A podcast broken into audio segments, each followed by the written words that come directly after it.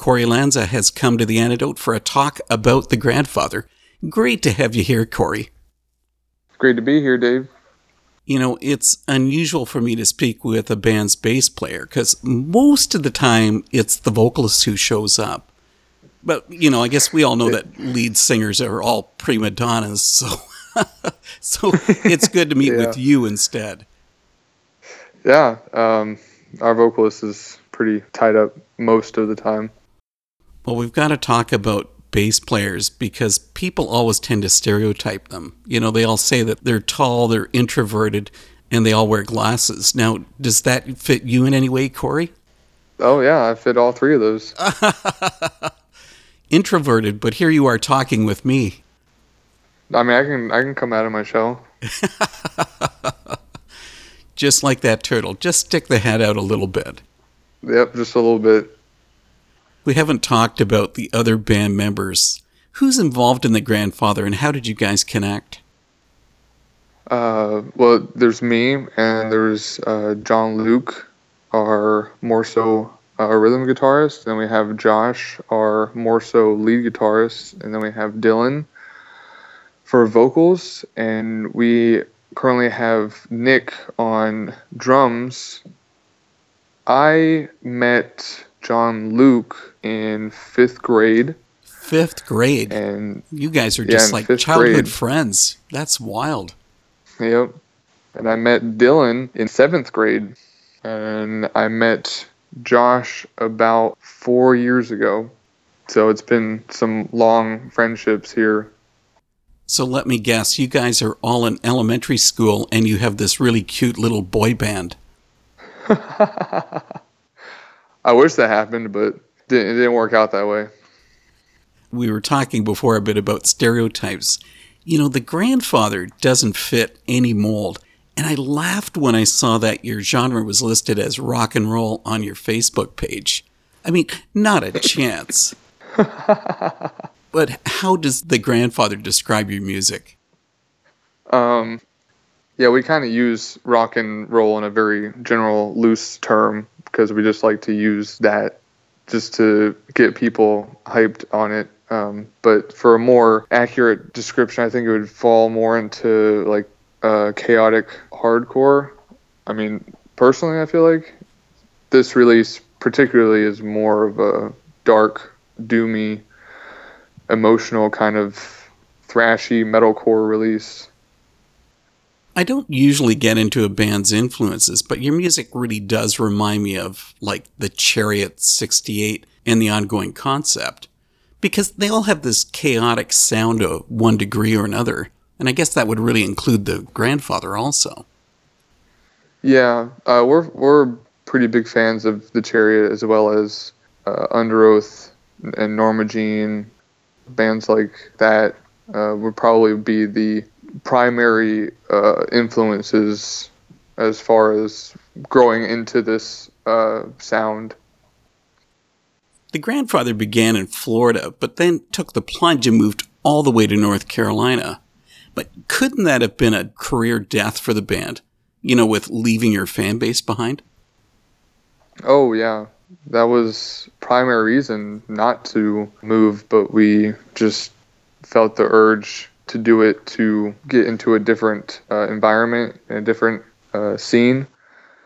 So even though we left our fan base and the momentum that we'd built up and our jobs and our families and our relationships and all everyone that we knew, we moved up here for the music to better expose it or so we thought. But it turned out to just help us with writing this release because that's all we primarily focused on once we got up here because we had nothing else to do. And it also really helped us grow more for us individually than it did for the music, which we thought was going to be the forefront. So the move to North Carolina, that was really intentionally done to try to expand what the band was able to do, like on the national scene?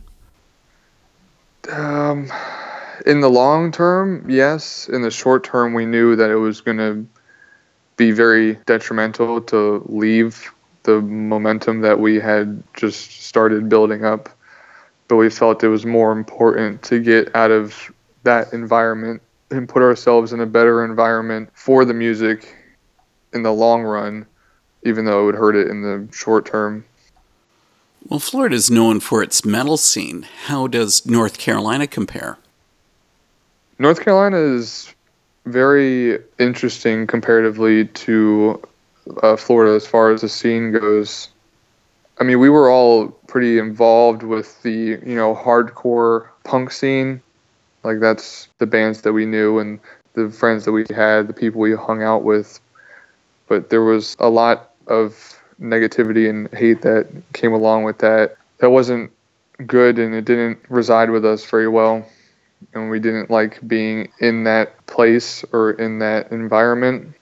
But the scene up here is a lot more segregated. Like there's a place for indie music and there's a place for metal music and there's like a place for metalcore music and there's a place for like punk music, which is divided into different like towns different venues. Does that make sense? Yeah, sure. Talk about that negative scene that you were finding in Florida. What kind of negativity was coming out? Well, you know, the, with this type of music, there comes a lot of angst, um, a lot of grief or pain or hate or anger from whatever people have experienced personally. Uh, and they would, you know, carry this with them to you know these shows and you know they'd go there and then they would end up taking it out on other people start fights and cause property damage and eventually cause you know venues to shut down and shows would be cut short. You know bands didn't get to play or bands didn't get paid because a fight started during their set. And it just created this downhill you know spiral you know where there's like no venues left to play and nobody likes the bands in that particular genre because they all come with a bad taste in their mouth. It didn't seem like it was bringing any any good to anybody. So really, it was like the audience were just using this as an opportunity to vent physically.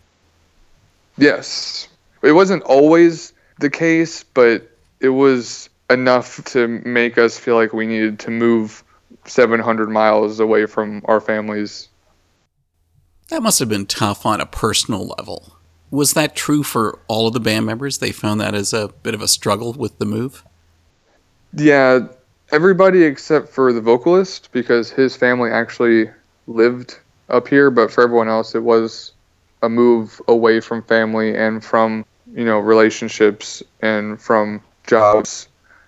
And it affected each person uh, differently, and each person landed on their feet differently. I know for me personally, I had issues that I felt like I needed to walk away from, and I needed to get out of that uh, concrete landscape. I needed some new uh, scenery to bring, you know, like a refreshment to my life and to help me change my mindset and get myself in a better place uh, mentally so I could grow better.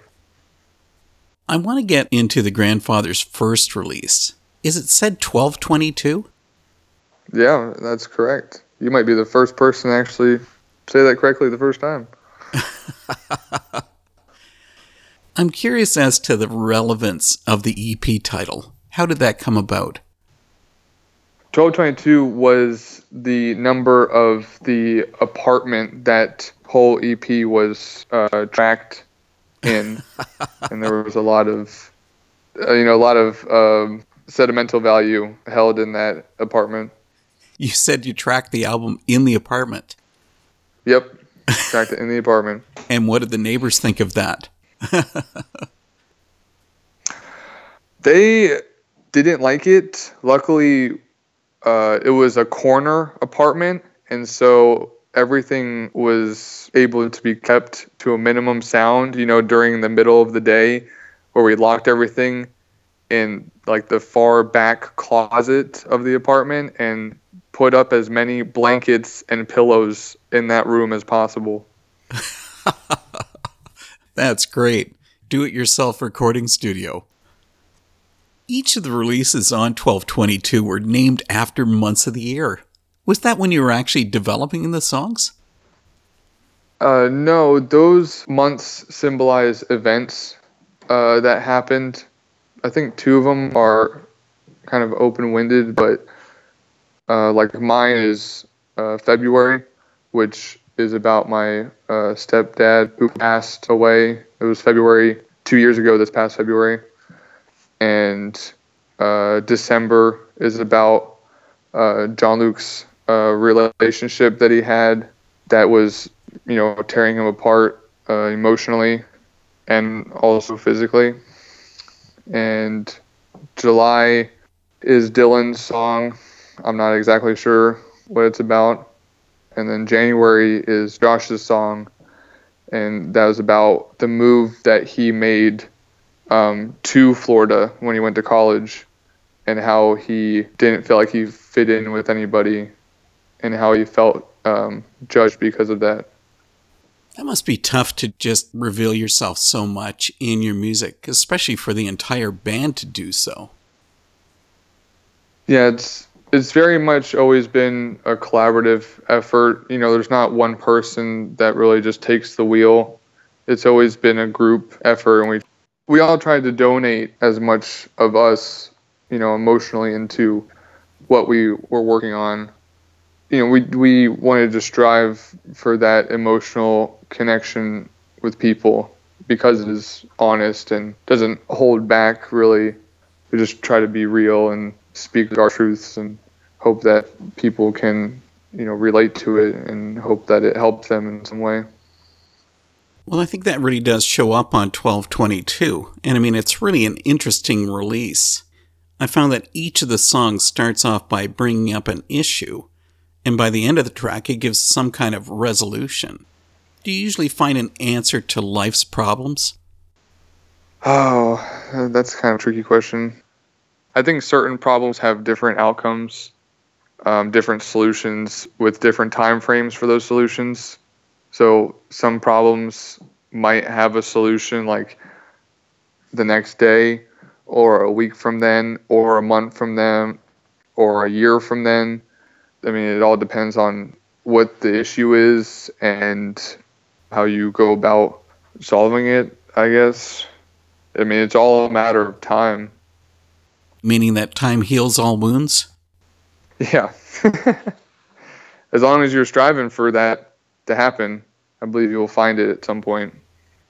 Do you think sometimes with people, though, they don't want their problems resolved? Yeah, that's totally possible. Um, I would say that would be relatable to like the people that were at those shows in Florida that just wanted to vent physically to other people. You know, they hold on to things to keep them angry and to keep them upset, and they don't try to uh, seek a resolve unless it's a, a new wound. Um, but if it's an old wound and you just keep, you know, peeling the, the scab to reopen it again, I don't think that's an effective way to go about um, trying to heal and you know grow yourself. The follow up to 1222, Tombstone, has music that's quite different from 1222, and the lyrics are more veiled. Was the band looking for a change on that two song release? To be honest, that was more of just a double sided single to put out to hold off on putting out other music that we still wanted to work on. Uh, to explain that more thoroughly, I have to go into a little bit of detail about when we moved up here and started writing. Uh, we spent, I think it was like 14 to 16 months writing, and wow. we came up with 18 songs that we worked tirelessly on. Um, spent about eight months writing, about six months rewriting, and then took about two months recording. It was a very long process, but we had 18 songs. Or one time we, we sat down and went through all of them, and Tomb and Stone were the two songs that didn't fit in with those other songs. So we separated them out kind of early on because that was right after the writing process. So that's when we sat down. We had just finished putting together 18 songs. So we separated those two and we went and recorded them and put them out. And then now we have the 16 songs that will be released over this next year. You heard the first five of those. Yeah, because that's the grandfather's new EP, Absent, which came out the middle of March. You know, I sort of enjoy dark topics, but this EP has topped everything. I mean, some song titles are named after serial killers. Why did you want to take it down that road? Yeah, all the, yeah, all the songs are named after uh, infamous serial killers, and there's lots of layers to this. Um, the song names are somewhat tied to the lyrical content in the songs. So if you look up the stories of those serial killers, it somewhat relates to what's going on in the, the subject matter in the song, as well as we wanted the tonality of the songs to match the song names. And we thought with the progression of how these releases will go, the song names will progress just like the songs will progress tonality wise. And meaning that the whole band has this obsession with murderers? no, we don't. We don't want to. Um, we don't want to bring like extra attention to these people. Uh, we just wanted to use um, their names to try to symbolize what may have been going through their heads to put them in the place that they're in or make them do the things that they did. Um, since the EP very heavily dives into mental issues and mental illness, uh, we wanted to try to bring light to those issues, not so much glorify those people at all for what they did or who they chose to be, but maybe try to describe why they did what they did or like why they were who they were. How does the darkness of the EP topics then tie in with the grandfather having Christian members?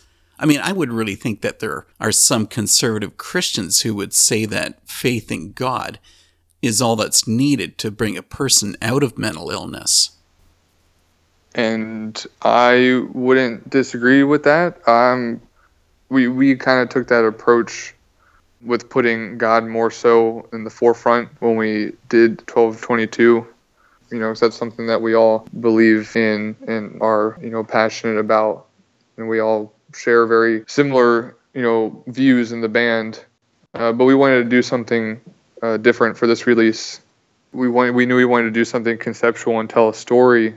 Uh, so this story kind of evolved after we got done writing all of the songs.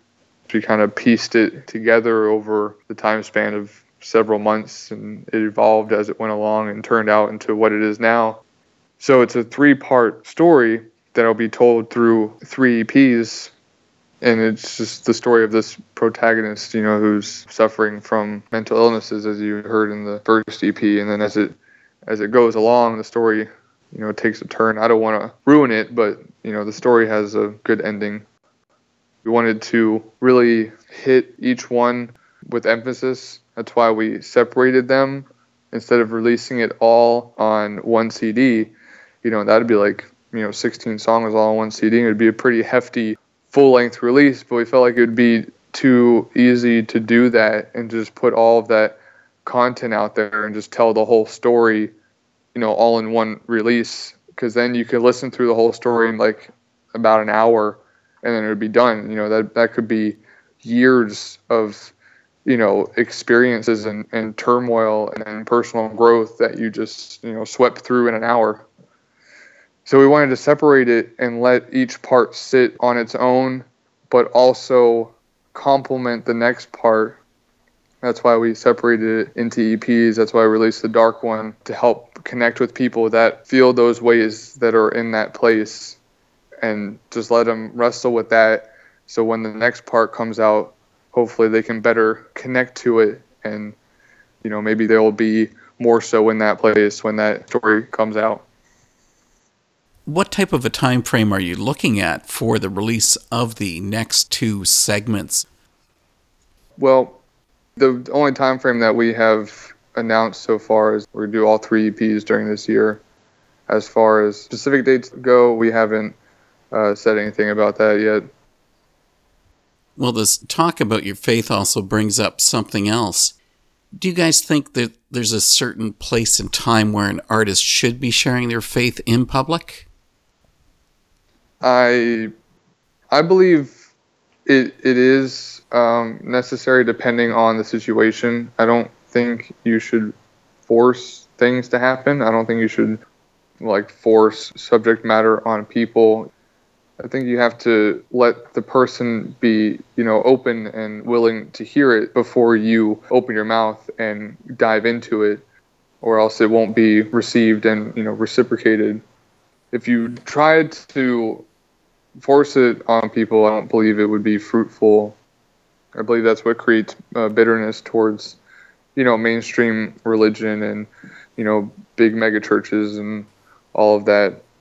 Um, I think the most important thing is to put person in front of you at the top of your priorities and just talking to them and learning about who they are and you know valuing them being in front of you and valuing the time that you get to spend with them and not have an agenda for it or trying to get a checklist done or get your objectives you know pushed through i think that's completely the wrong way to go about doing anything I suppose it depends on the artist because I remember speaking with Mattie Montgomery years ago from For Today about this.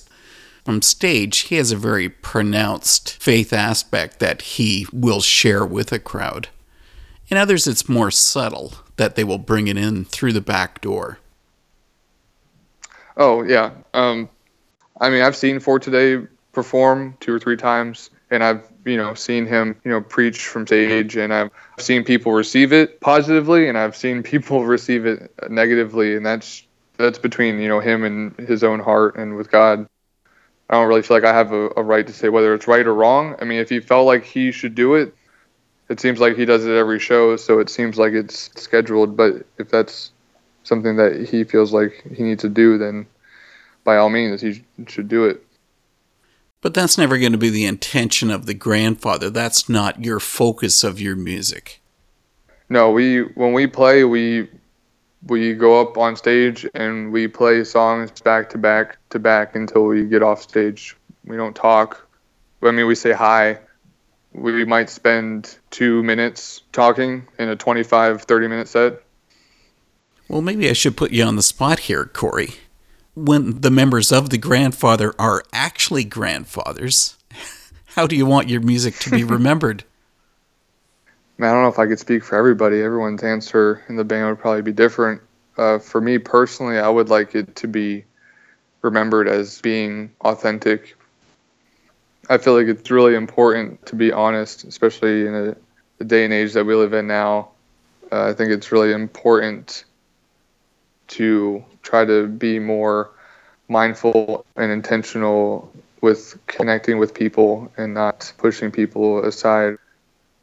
With that being said, we try to use music as a means to connect with people and you know to meet people where they're at so we can be friends with them and get to know them and you know in this great journey of life that we all have to experience do you ever think that music could be sort of an abstract format to make a connection with people, or do you think it's the opposite way around and it's quite personal? Um, I think it could go both ways. I could definitely see how it could be an abstract way of connecting with people, but for me personally, I would say personal uh, because music has definitely been uh, a big part of my life and uh, who I am today uh, because it connected with me personally. So I would say that, yeah, it would be personal connection where you kind of listen to somebody's music and you feel like you're, you know, right there with them, you know, emotionally and mentally, and makes you feel like somebody understands you and doesn't, you know, doesn't make you feel like you're alone in the situation that you're in, and it brings that um, relatability into your life you mentioned earlier that the band creates as a group. How was it that you each were able to share your own thoughts into each of the songs? That's another good question. the way this writing process took place was uh, it was a bit uh, different from the 1222 uh, writing process. Uh, whereas 1222 was, you know, written in this apartment where we were all present during all of the parts of the process. When we moved up here and separated ourselves from basically everything, we started writing these songs. We didn't really know how it was going to turn out, uh, but we were really focusing on bringing out our own sound so we didn't really take much from outside influences due to moving out here and you know out in the middle of the woods basically. And that's why you have bad so internet. When, yeah, that's why we have bad internet. Terrible. but once uh, we got settled in and uh, got comfortable, started pumping out songs. Like I said, we spent it was about eight months, uh, six to eight months writing and it would start off with uh, one of the guitarists uh, sitting down, starting to structure a song, and then the other guitarists would come and follow behind, and they would start, you know, pumping out the song together, and then I would come in after they had uh, finished the song. I would usually sit down with one of the guitarists when they were writing. Um, so the guitarist usually didn't sit down together they usually like to start the song off, you know, themselves, uh, just to get the ideas flowing and get the structure started of the song. And then the other guitarist would hop in, and then they would start piecing it together until they they put the structure together. And usually I would try to help with the the guitar structure. And then once it was done, I would come in and put bass underneath it, and then we'd have the vocalist put his vocals on it. But we were, we took turns rotating between being present like usually me or Dylan, the vocalist, would be present when one of the guitarists was starting off the song and getting the structure going, and we'd add our own input to like maybe change a little thing here or change a little thing there or swap this part with that part, you know, to kind of make it flow better mm-hmm. and help help the expression of the song. Because it's always good to have another set of ears there with you. So there'd always be two people, you know, sitting there in the room when uh, writing was happening. Which was coming first then, the lyrics or was it the music? It was definitely the music. The record is guitar driven. It started with the guitars. It's definitely a guitar driven writing process. And once the song is structured, uh, the vocalist Dylan will start listening to it, getting familiar with it, and then putting the feeling of the song into into words and he'd usually get something started from listening to the song, and then he'd go off, and then he would add on to the song in a different place. You know, not listening to the song and just have like what he wrote in front of him and add on to it, and then he'll bring it back, listen to the song, and see how well you know the rest of what he wrote applies. You know, he'll go back and forth between doing those two things what the grandfather's developing as a whole package of the three EPs was it hard to transition between, say, the dark tones and whatever the tones are going to be for the additional EPs? Uh, it it would have been hard to transition them, but we already had uh, some songs in place that came about through the writing process that worked uh, perfectly to transition the story and the sections and to help them flow together pretty seamlessly, actually. Wow, and I would have thought that would have been so tough to do because you're changing it both the tonality of the music itself and the lyric content. Yeah, I don't want to give too much away. It, it ended up working out really well to where the song helped transition the tonality from each part, which also allowed the, the subject matter to transition with it as well. It kind of just pulled them, you know, in that direction together.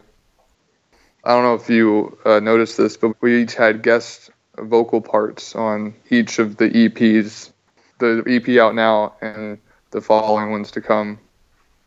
It does mean that the band really is well rounded. If you oh, guys yeah. are able to do that, because so many bands, the bass player doesn't sing, he's just there to play bass. So that's cool that you're able to do it that mm-hmm. way. Yeah, we uh, on top of you know the instrumentals, we want to be able to give everybody a, a voice in the parts, and it also brings about uh, diversity uh, to the lyrics as well as the tonality of the vocals on the songs. And it makes your sound guy at a live event really upset because he's got so much to deal with. well, we usually we usually just work off of two uh, microphones and we just share. cool. Corey, thanks so much for coming to the antidote for a talk about the grandfather. This was really cool. Yeah, I really enjoyed this, Dave. Thank you for the opportunity.